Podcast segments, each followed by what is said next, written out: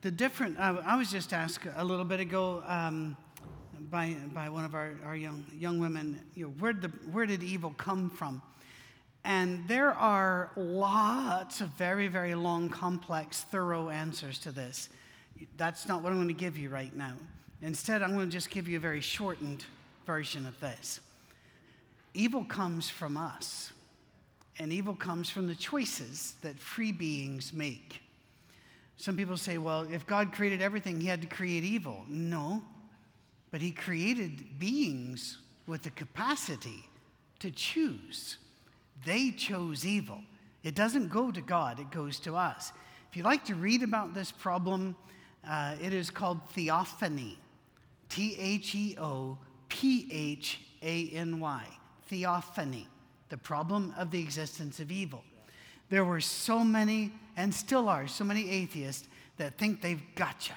If God created all things and there's evil here, then God created all evil, therefore he's not good. Or if God is all good, then he would stop all evil. God, all evil isn't stopped, therefore God's not good. I mean, they, and Euclid and, and several others way back before Jesus' time tried to pull that one as well. It's not that. We choose evil.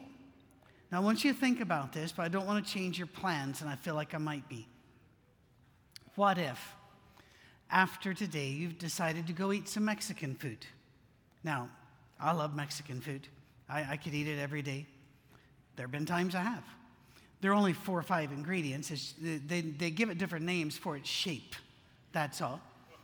Uh, and, and so I'm going to go and I'm going to sit there and they'll bring out the basket of chips. Oh, the basket of chips. I always, as soon as they lay it down, I'll say, you're going to need to keep these coming. Now, are chips good for me? No.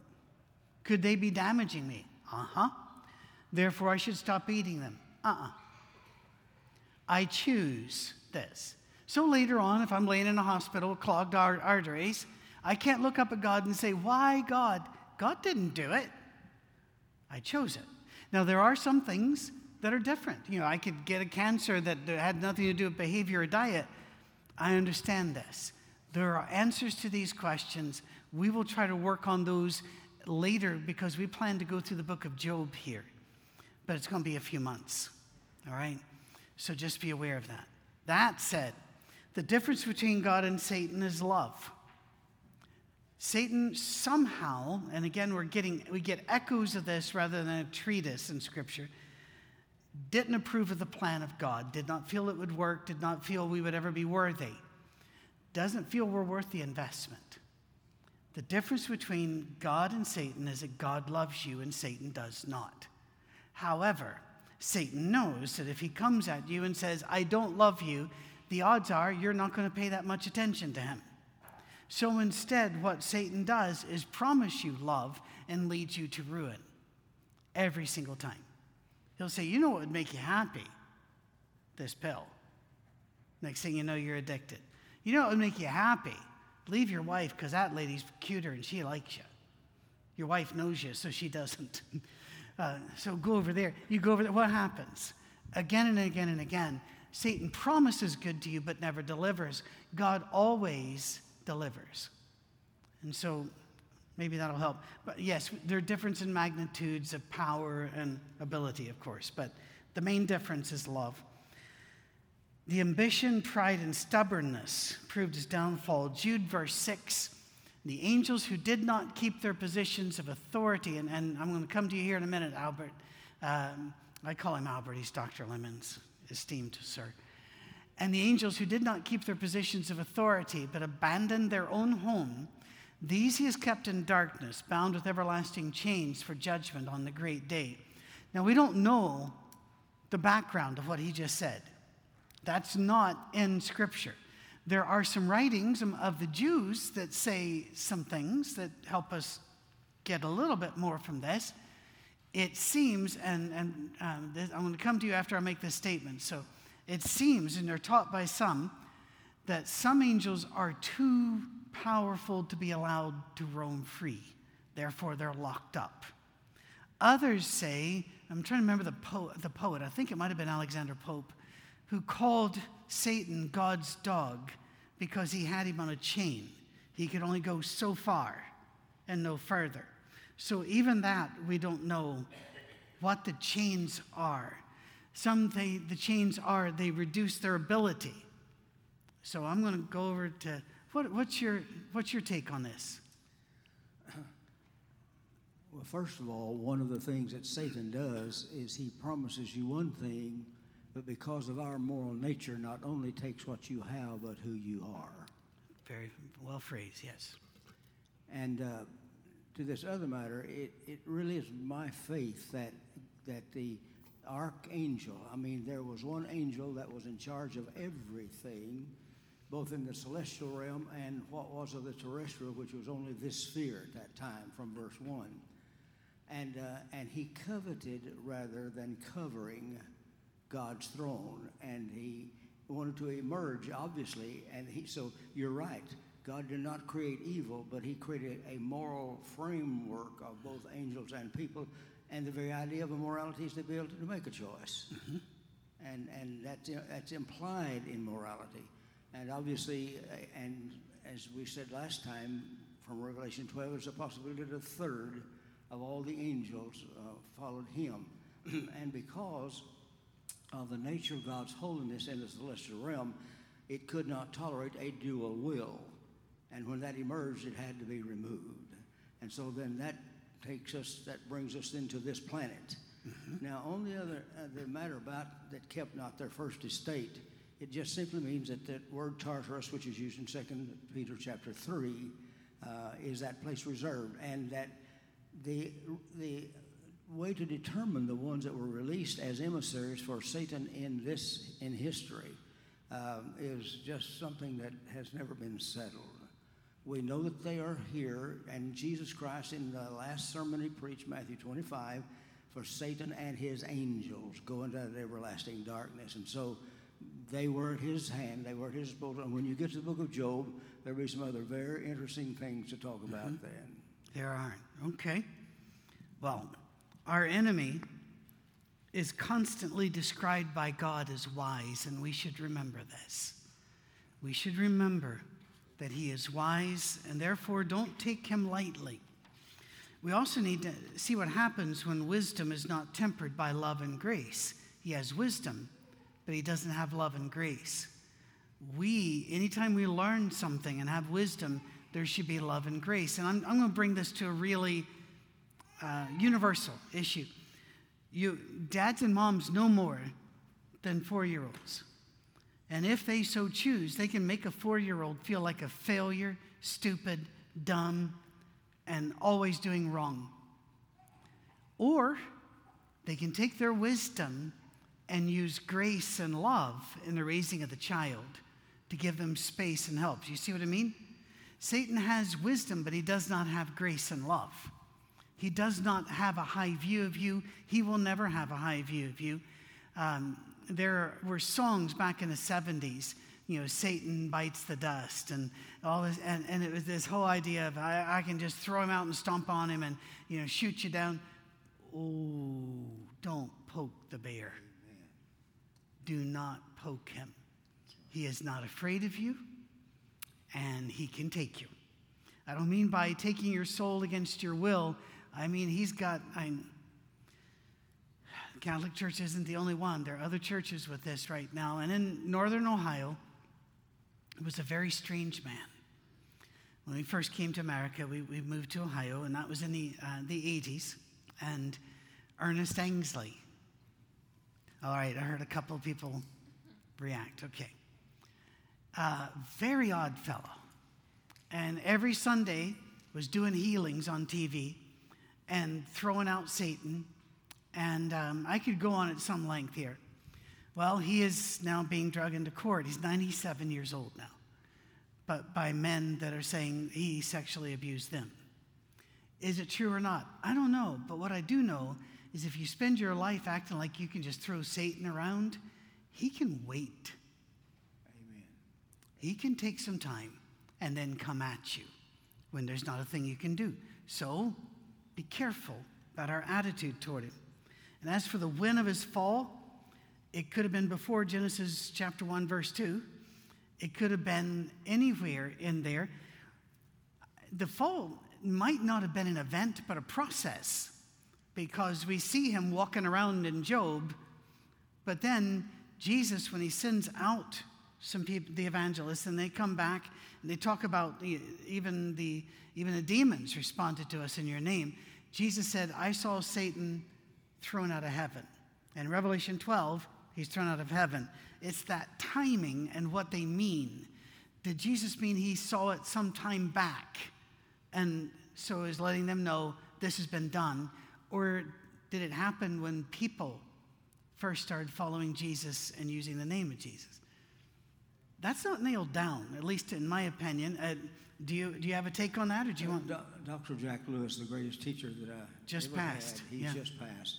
He believed that Luke ten, the statement in verse eighteen there, uh, was the result of the fall. You know, we we see the result of that enemy, and not that in one occasion that he saw it as such. And okay. That may so so more process. That's correct. Right. That's okay. Correct. Yes, sir. And I have no. I, that's the way I look at it, because, like I said, you see, it doesn't seem to be a one-time thing. Uh, and we're going to go to Revelation twelve now. The Bible indicates that many angels, but not most, went with the devil. His tail swept a third of the stars out of the sky and flung them to the earth. And again, this is symbolic, poetic um, Patrick, language. I, I, yes. I really wonder what, what happened when a third of them were removed from the celestial realm. Who took up the slack there? Maybe we can on the other side. Yeah, we're not going to be angels, but who knows? Um, and by the way, we're not going to be angels when we die. Stop that. I'll hear, and especially when somebody loses a child and somebody says, well, God needed another angel. Don't you dare Amen. accuse God of killing a child because he needed, he had a staffing problem. Don't do that. We're not going to be angels. In fact, angels are going to be serving us yes. in heaven. And if you get all excited about that, I would suggest that you have the, the wrong attitude there. Um, and we're not going to heaven to, so we can finally live in Downton Abbey.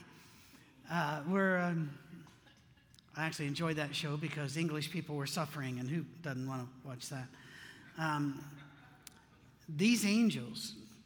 Who, I'm, we're not sure of all the ins and outs. Remember, Paul said some of these things, when you see them, it's not lawful to speak about.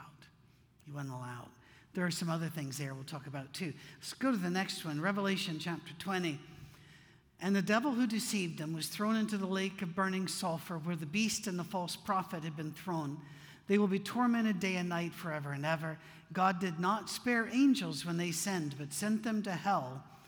And that word hell is a very complex one. We're going to need to put on a, a whole class on that kind of stuff. Putting them into gloomy dungeons to be held for judgment. Once again, that um, concept that some are tied up, chained up, might just be poetic language.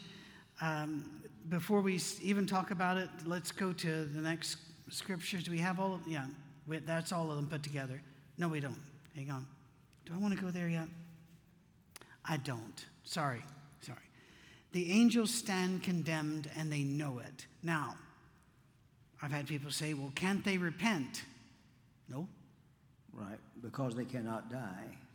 There, there's no uh, plan of salvation for angels. They saw God, and they rejected him. You and I are going on faith. It's a, it's a whole different ballgame for us than it is for them. We're not related to angels. And they saw the throne room of God and decided to join the strike. No, there's no way back for them. Uh, the fall may have been an event or a progression, a journey. And again, I said, um, and Doctor Lemons agrees that uh, it's a, we think it's a process. He walks in and out of heaven, and we do hear very little directly about him in the Old Testament. And again, if you just knew some of the old stuff that's out there from Mesopotamia, uh, you would realize how starkly odd this is. There are rooms in the British Museum, and I've been in a couple of them, not as a scholar at all, but as a visitor, allowed to see them, that are, well, they're not this big, but they're pretty big. And they're just rows of clay tablets and ro- uh, others, rolls of parchments. I noticed everywhere. And I asked the, the person who let me in, why are they here and not on display? And the response was, well, they've never even been translated. Now, what? Why, how long have you had them? I thought, you know, if you had got them Tuesday, fair enough.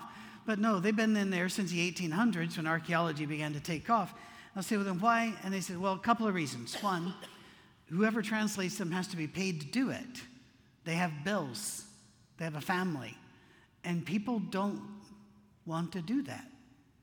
You know, what would you feel like if this afternoon somebody knocked on the door and said, we found a couple of ancient manuscripts, not sure if they're worth anything or not, but we need sixty bucks from you.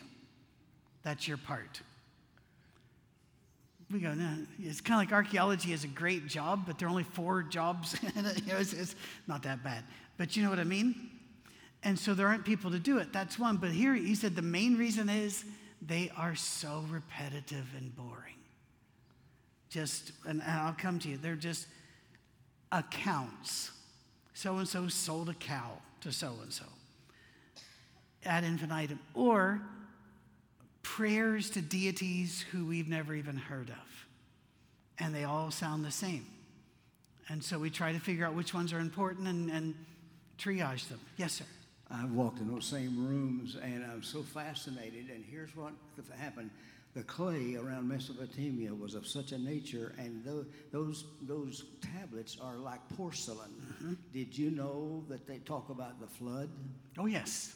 And any number of, they they validate Genesis in a remarkable way. Yeah, the, the saga of um, Gil- Gilgamesh and all Gilgamesh of that's right. Epic, yes, yes. Um, all of that's there. And so yes, uh, the ones we have translated, some of them are really amazing. Most of them are dead boring. And so, but a lot of them talk about this god and against this demon and against that demon and against that demon. And then you read in the Old Testament, and there's so little Uh, demonology taught. We do hear about him, and we do hear a little bit about the demons, but basically just to prove the point that they're they're there, but they're not as important as God. Um, and I think that that was done as a way of dissing, to use a more nineteen nineties term, dissing the devil, to say, eh, he's not important enough, focus on God. And that is, by the way, the best way to deal with the devil. Don't go at him. Instead, go at Jesus. Focus on Jesus. Uh, and again, we can talk more about that if you have questions or the like. At the foot of Sinai, the devil showed up. In the raging waters, they were afraid of demons, giving people false confidence in other gods. We see his tracks there, but he is not a star of the Old Testament because in God's eyes, he's not a star anymore. He was Lucifer, a shining star, a morning star, not anymore. Then we get to the New Testament and everything changes very quickly. Why? A lot of ideas about that, but one of them is in the intervening centuries, they'd been around like the Zoroastrians. They understood more about demonic activity, and they began to speak more about it. Uh, some people, and again, this is not talking out of turn, I talked to him when he wrote the book. Joe Beam, who used to preach here, wrote a book called The Unseen Realm, or Seeing the Unseen. And he, one of his ideas was that since so much goodness had arrived here with Jesus' presence, then the devil had to crank up much more evil against him. And I, I know what he meant, and I just, I talked to him very, via email, by the way, uh, saying, I, that smacks of dualism. And he came back and he said, he, he saw my point. I mean, he was very, very gracious. Uh, I don't believe that it just swelled up because Jesus was so good. I do believe, however, that the devil did marshal his best to come at Jesus and the apostles because he saw if Jesus completes this plan, The, the lake of fire is all he's got to look forward to. It's over. Did you have something? Yes, okay. in, that, in one of those books that you referred to this morning that you love, Zechariah. I actually do love it, but I tell people that and they go, oh, yeah, yeah, yeah. In chapter three, after the second temple was built, completed in five sixteen, and God now wanted to reestablish a high priestly order that had continued through David, Uh, and the devil literally stood up before the prophet Joshua, uh, the, the priest Joshua, and said, you can't do that. He did not want the priestly brain to go ahead, uh, you know, to follow. And yet, who, what audacity does the devil have to stand up against God and say, you can't do that? Exactly. And what I, the way I would look at it is, instead of standing, he's trying to fake us out into thinking he has the authority to countermand God. Now, if you're thinking, well, who would do that? Really? I've had many people say, I know leaving my wife is wrong, but I know that God wants me to be happy and be with this other woman. You're going, what?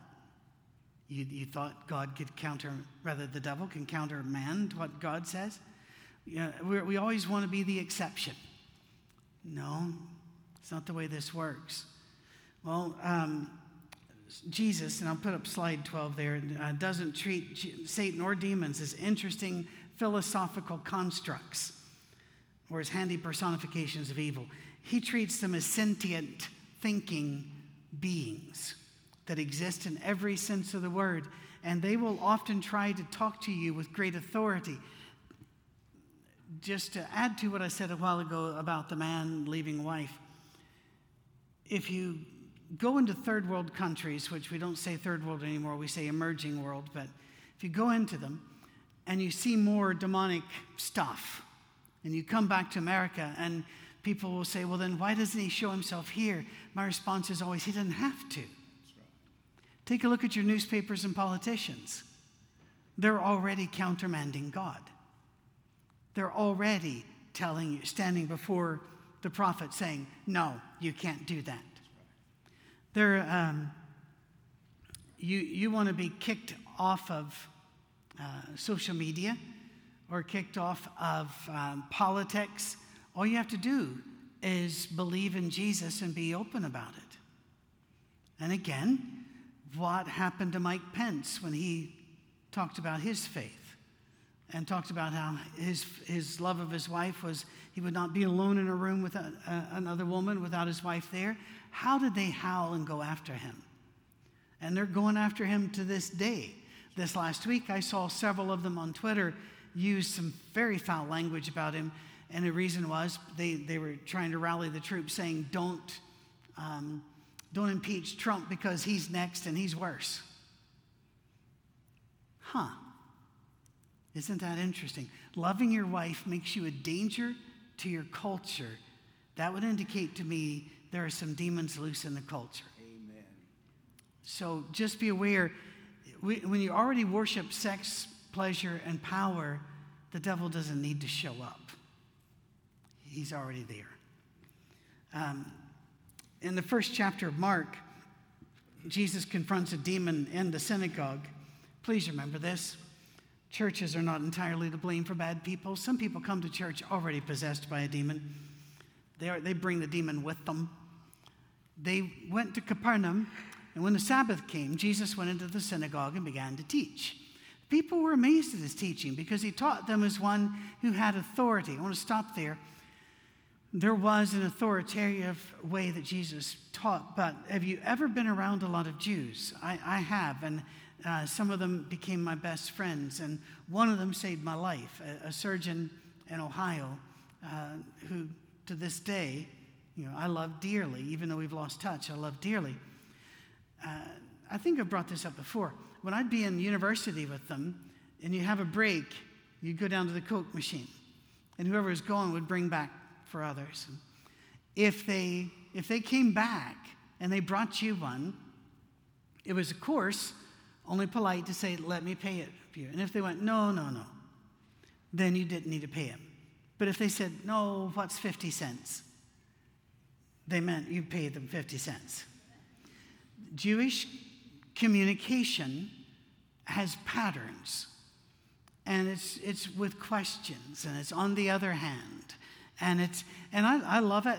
You know, white people can, they have a different way of communicating than African American. Let's just the fact is, I'm not saying they're wrong, we're right. What I'm saying is I can understand a teacher up there going, well, you know this, and it could be this, and there was a teacher who said this, and Jesus standing up saying this, and they're going, that's different. All right, what happens? He taught them as one who had authority, not as the teachers of the law. Just then, I love that. Just then. Surprise. In their synagogue. We're only twenty-one verses into the entire story of Jesus' life. Who was a man in the synagogue who was possessed by an evil spirit, cried out. And here's where, this is one of the reasons we don't read scripture aloud like we used to in churches. Because we used to read it with passion and with drama.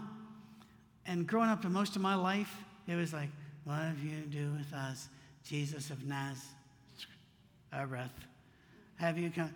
And it killed reading publicly, didn't it? Absolutely killed it. You almost need to scream this. I'm not going to. But you, what do you want to do with us, Jesus? Have you come to destroy us? I know who you are. They won't even let him answer. They're like, oh, uh, Holy One. And, and Jesus then immediately says, all right, we have to do an exorcism here. This is going to take a long time, probably two weeks worth. We're going to need blankets and water. I'm not really sure why, but they always do. Uh, somebody get a crucifix. I'll explain it to you later. It won't make sense now. Uh, we're going to do the Lord's Prayer backwards, and then we're going to need to do this, that, and the other, and then we're going to need to stand around. No. It's the quickest movie in the world. This is The Exorcist, uh, Exorcist, the first version. Shut up. Now, I want you to think about this. These are people that were terrified of the devil and should be. You and I aren't going to go up against him. And he just turns around, shut up, get out. That's what he says, by the way. I brought this up once, and the little girl came up to me, and she goes, you said shut up. I said, yes, I did. She said, my mama says you're not allowed to say shut up. I went, shut up. And I, oh, I mean... I did that on purpose. I, I like to rattle cages. We, um, why is it we always tell kids things that aren't true? You're not allowed to say shut up, because there are times you need to shut up. You need to shut that. Uh, quiet. Get out. And that's it. The evil spirit shook the man violently and came out of him with a, with a shriek. Now, if the devil's not afraid of you and he can smash you, but Jesus is able just to look at a demon and say, get out of here. What would be a smart thing to do? Hang out with Jesus. All right? Does it mean you won't get hurt? No. Take a look at Jesus' inner circle. None of them lived to get their Social Security. But the devil didn't get a one of them. We're all going to die. But it doesn't have to be that the devil gets you before you die. So hang out with the strong guy. Hang out. Yes. Where? Oh, please. And oh. Sometimes I don't see you, no, so no, no. Please interrupt anytime. On this, we must uh, spend a moment. This is one of the classic illustrations to me that var- validates that the demons were the spirits of the Nephilim who had had a battle before and knew and they lost. See, the apostles are with Jesus now, and these demons know more about him than they do. And I'm sure the apostles look at each other and say, what's going on here? When this demon says, Jesus, thou son of David, if you come beforehand to torment us.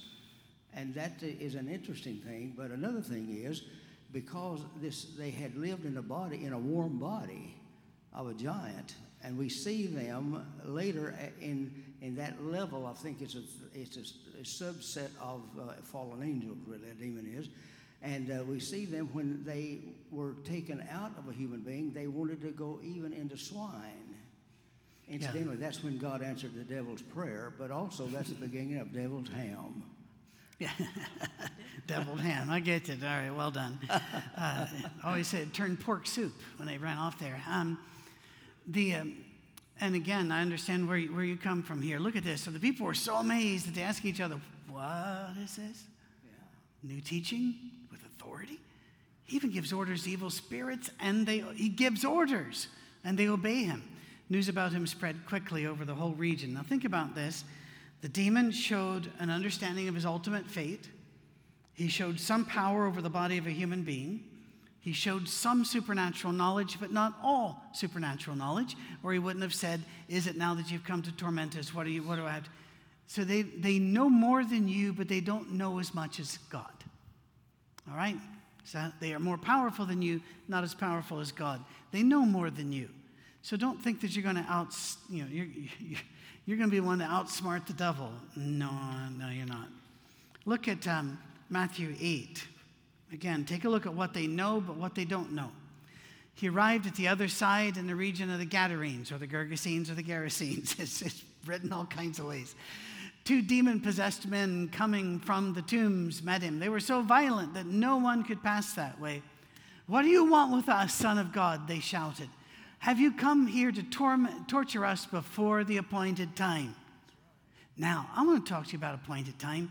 And uh, I haven't even talked to Albert about this, so I may be in a totally different page than you. People, if you're wondering, when is God going to return? I'm going to tell you, he's going to return when it's right time. And some people will say, well, what date is that? And they're always looking for the date. I don't think it's a date. I think it's a situation. Look at it this way. My daughter would come to me. She never did, but we're pretending. Let's say she's fourteen or fifteen, and she goes, "This guy asked me if I can go to a movie with him. And, and let's say I like that guy. He's a great Christian young man." And I say, "No, you can't, because you're fourteen or fifteen. You can't date." And she goes, "Well, when can I?" The mistake most parents do here is give a date. When you're sixteen. No, no. What I said is, when I think you're ready. That's what I would have said. I was ready. But then she was not interested in dating. And it's finally, it's like, "Girl, come on." Um, they, but how, oh, here's a better one. Driving. When can I drive? Don't give them a date. You say, "I will know." And there came a day that I knew she's trustworthy, she's smart, she's wise. And so I took her down to take her test. What she didn't know was that I had also called for Cammie, who was working at that time, to come over and meet us there. So that when she came out and she had, "I passed," we hugged, "Now you did great." And then I handed her the keys. I said, "There's the car. We'll see you at home later on. You want me to drive home?" "Well, you don't have to right now." "Well, where am I supposed to go?" I said, "You can go to the mall. You can go visit a friend." She goes, "Well, if I have an accident." I said, "I pay people to worry about that. Don't worry." You know, uh, it was a Buick we had inherited from a relative. That thing had more metal in it than a tank. Uh, you're, you'll be good. You know, we'll pray for the soul of the person who ran into you. Um, and it was all because we knew it was time. She was good. So I don't think there's a date, so quit looking for dates. Have you come here to torture us before the appointed time? Some distance from them. Ooh, foreshadowing drama. A large herd of pigs was feeding. The demons begged Jesus, "If you drive us out, send us into the herd of pigs." So he said to them, "Go." Again, this is a short movie. There's no exorcism. There's no, "Oh, we're all going to bleed here and the walls are going to." No, he said, "Get." He probably said, "Get." But like a Tennessean would. But the, there is no Greek for get. Get, get, that's it. A get in Breton is a whole different thing. A get in Breton is an idiot. And so when people say, "Get out," I'm going, who, which one of us should leave? Anyway, um, you drive us out, send us into the pigs. So they came out, went to the pigs, the whole herd rushed down the steep bank into the lake and died in the water. All right. Some knowledge, but all not, not all knowledge, or they would have known that was not a good move. But I want you to think about this. And again, um, I've told this story before, but I was at the University of Michigan for three days, back when we still lived in West Virginia, so I didn't really know the lay of the land. The guy brought me up there to be the token Christian in this big discussion. And one of the people talks about Jesus broke the law because he's God, and if he's God and he knows what's going to happen, he deprived the man of his property. And I said, you know, God's never been pro-pig. And his people weren't supposed to be around pigs. So he did an exorcism and a depigification. And that is too a word because I just wordified it. And so pigs took a bath. The pigs drowned, but yep. The demons just had a bath. That's right. They, the Bible talks about they, they walk in dry, waterless places looking for somewhere else to go. Uh, now, the Catholics tell us in their theology that demons can possess people but not things. I'm not as certain about the not things because I've walked into rooms before and gone, and there was nobody in the room, and I've gone, I'm going to just walk out of this room. And I'm not a spooky guy that sees things behind trees and such. It's just kind of like, something bad happened here, and it's never been cleaned up. And somebody's already here. And in Daniel chapter ten, they do take territories. And it might be this small territory, this little thing. Some of you might be now thinking of a car you owned, but I don't think it was that. Anyway, how about this one? Luke eleven, twenty-four through twenty-six. When an evil spirit comes out of a man, it goes through arid places, seeking rest, and does not find it. Then it says, I will return to the house I left. When it arrives, it finds the house swept clean, put in order. Then it goes and takes seven other spirits, more wicked than itself, and they go and live there, and the final condition of that man is worse than the first. Let's, let's do this whole gestalt here, this whole thing. Uh, why, when it leaves, does it come back and find that you cleaned it? I'm going to use a man, and, and I really hate this because I might be slandering, and I don't mean to. I'm trying to use an illustration, so please allow me to use an illustration. Woody Allen has been in analysis for forty-some years, psychoanalysis. Why isn't he well? Well, as a former shrink, I believe a lot of people go, I think all truth is God's truth.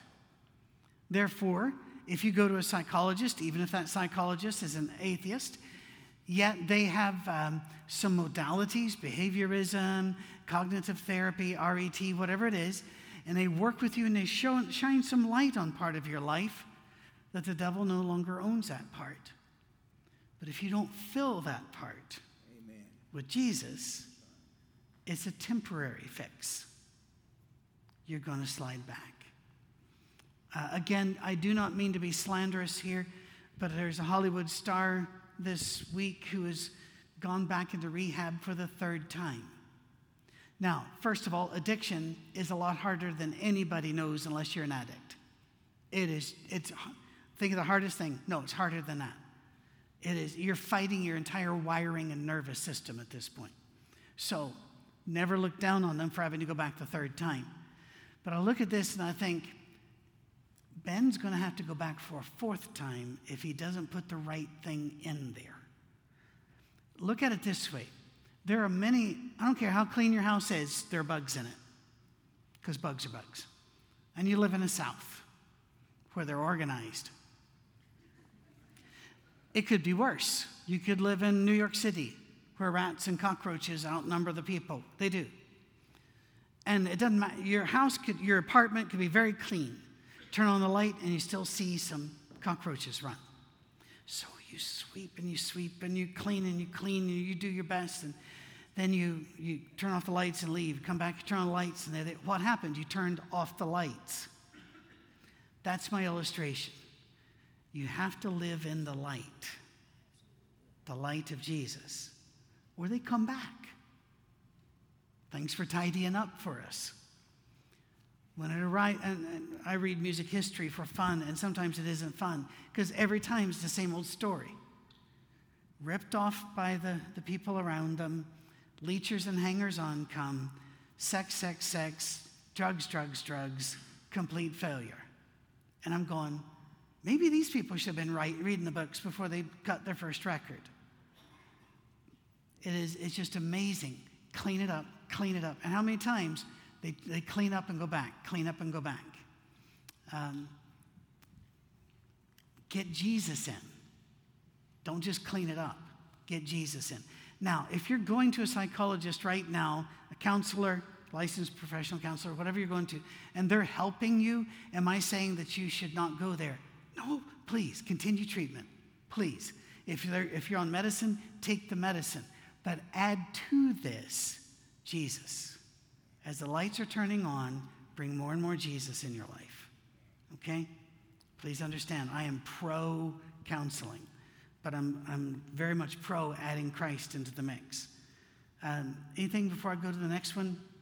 Okay. Except that um, I'm confident that because of, because of the fact that they that angels are spirits only, and that a human being is flesh and spirit, that God gave us an edge. And the reason that angels, of course, then couldn't be forgiven because they couldn't repent, but you and I can repent, and he's made a provision for that. Mm-hmm. But anything all the way up to the death of Jesus was but a credit card, that it was paid on the yeah. cross. And I, th- I think rather than moving on, I think that's a good way to end. Thank you. And thank you, Albert.